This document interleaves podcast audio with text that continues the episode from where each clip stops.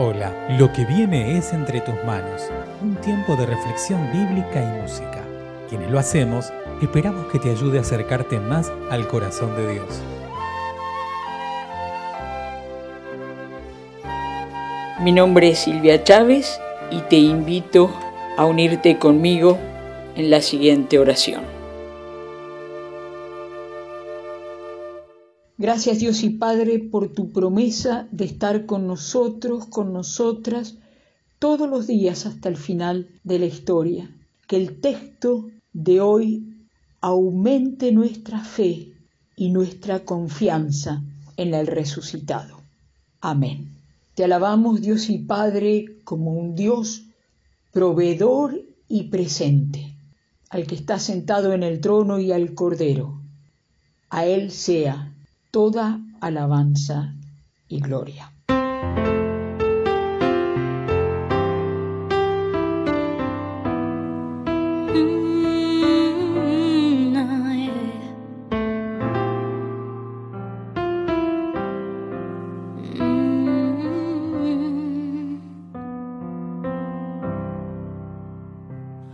O Senhor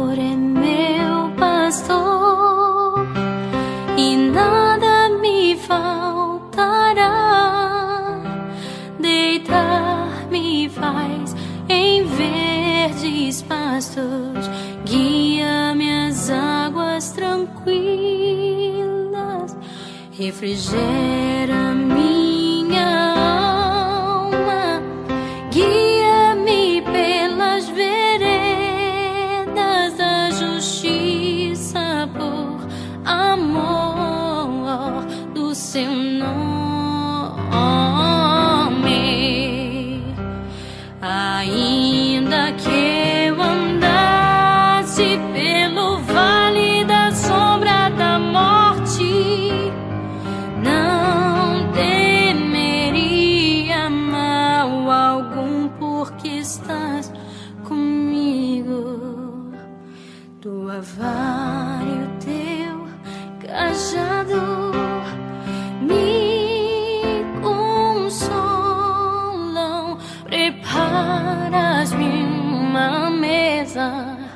Na presença dos meus inimigos.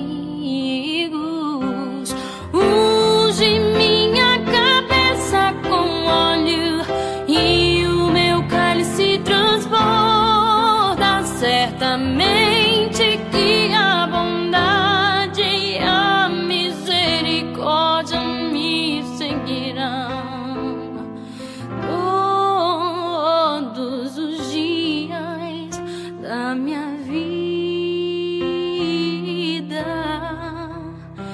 Habitarei na casa do Senhor para todo sempre e habitarei na casa do Senhor para todo sempre.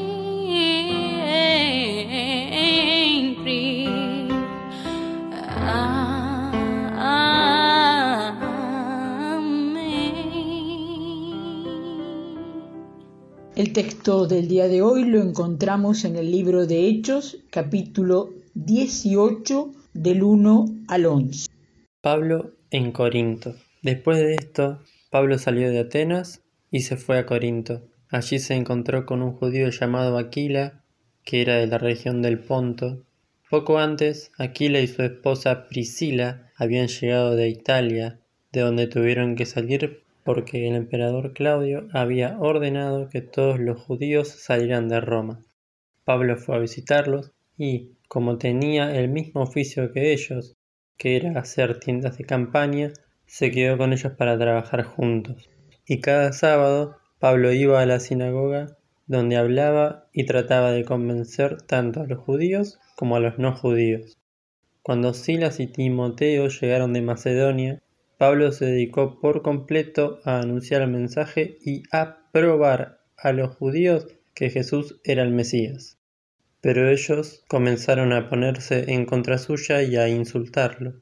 Así que Pablo sacudió su ropa en señal de protesta y les dijo, de ustedes será la culpa de su propia perdición, yo no me hago responsable. De hoy en adelante me iré a los que no son judíos. Salió de la sinagoga y se fue a la casa de un hombre llamado Ticio Justo, que adoraba a Dios y que vivía al lado de la sinagoga. Y Crispo, el jefe de la sinagoga, con toda su familia creyó en el Señor. Y también muchos de los de Corinto, al oír el mensaje, creyeron y fueron bautizados. Una noche el Señor le dijo a Pablo en una visión, No tengas miedo, sigue anunciando el mensaje y no calles, porque yo estoy contigo y nadie te puede tocar para hacerte daño, pues mi pueblo es muy grande en esta ciudad. Así que Pablo se quedó un año y medio en Corinto enseñando entre ellos el mensaje de Dios. Pablo llega a Corinto de Atenas, donde su tarea no había sido muy bien recibida. Se habían burlado, no había conseguido buena recepción, salvo unos pocos, incluida Damaris, una mujer. Pero, por ejemplo, no hay en el Nuevo Testamento una carta a los atenienses. Así que, evidentemente, llega a Corinto, diríamos, desanimado, listo para comenzar la tarea nuevamente. Interesante que lo primero que se nos dice fue que encontró a un matrimonio que trabajaban en lo mismo que él. Hacían tiendas de campaña, eran judíos y habían salido también de Roma por el edicto del emperador Claudio. Y es Pablo el que toma la iniciativa y dice que va a visitarlos. Se ponen a trabajar juntos. Y como buenos judíos, Pablo iba a la sinagoga los sábados, donde compartía y trataba de convencer, discutían, trataba de persuadir tanto a judíos como a no judíos. En determinado momento se incorporan Silas y Timoteo. ¿Qué equipo? Los recién conocidos Aquila y Priscila, trabajando junto con Pablo, y ahora compañeros de ministerio, Silas y Timoteo.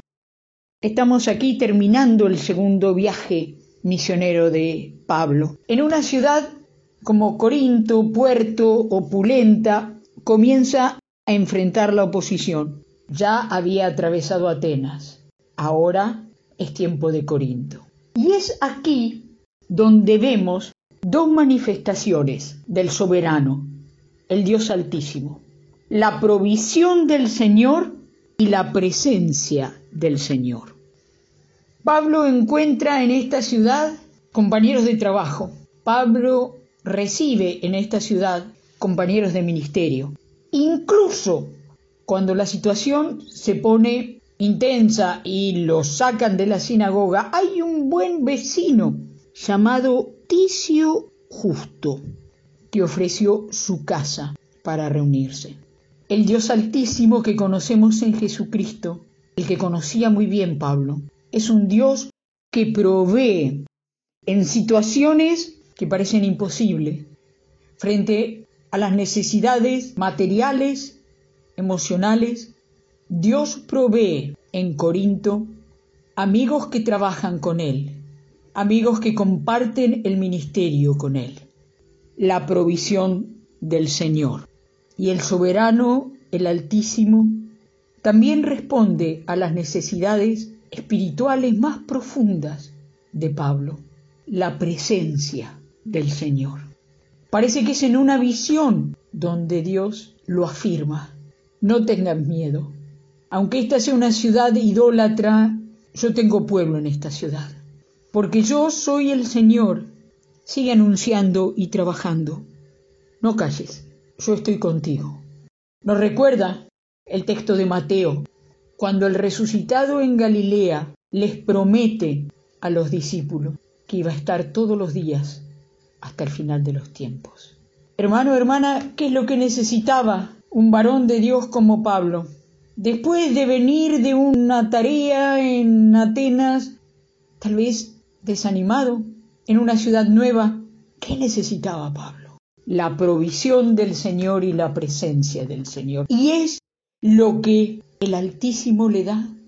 Y este mismo Dios que provee y que promete presencia, que Pablo cree, es el que vos y yo adoramos y reconocemos en Jesús de Nazaret del Cristo. Por eso, si este es un tiempo donde estás preocupada, preocupado por las provisiones materiales, emocionales, en tu vida, en tu familia, o necesitas una muestra extraordinaria, fuera de lo común, una visión tal vez, un sueño, donde el resucitado se aparece y afirma que no tengas miedo, que Él está presente en medio de la situación, en este tiempo de la historia, en tu vida, en la mía, en todo varón y mujer que reconozca su necesidad de Él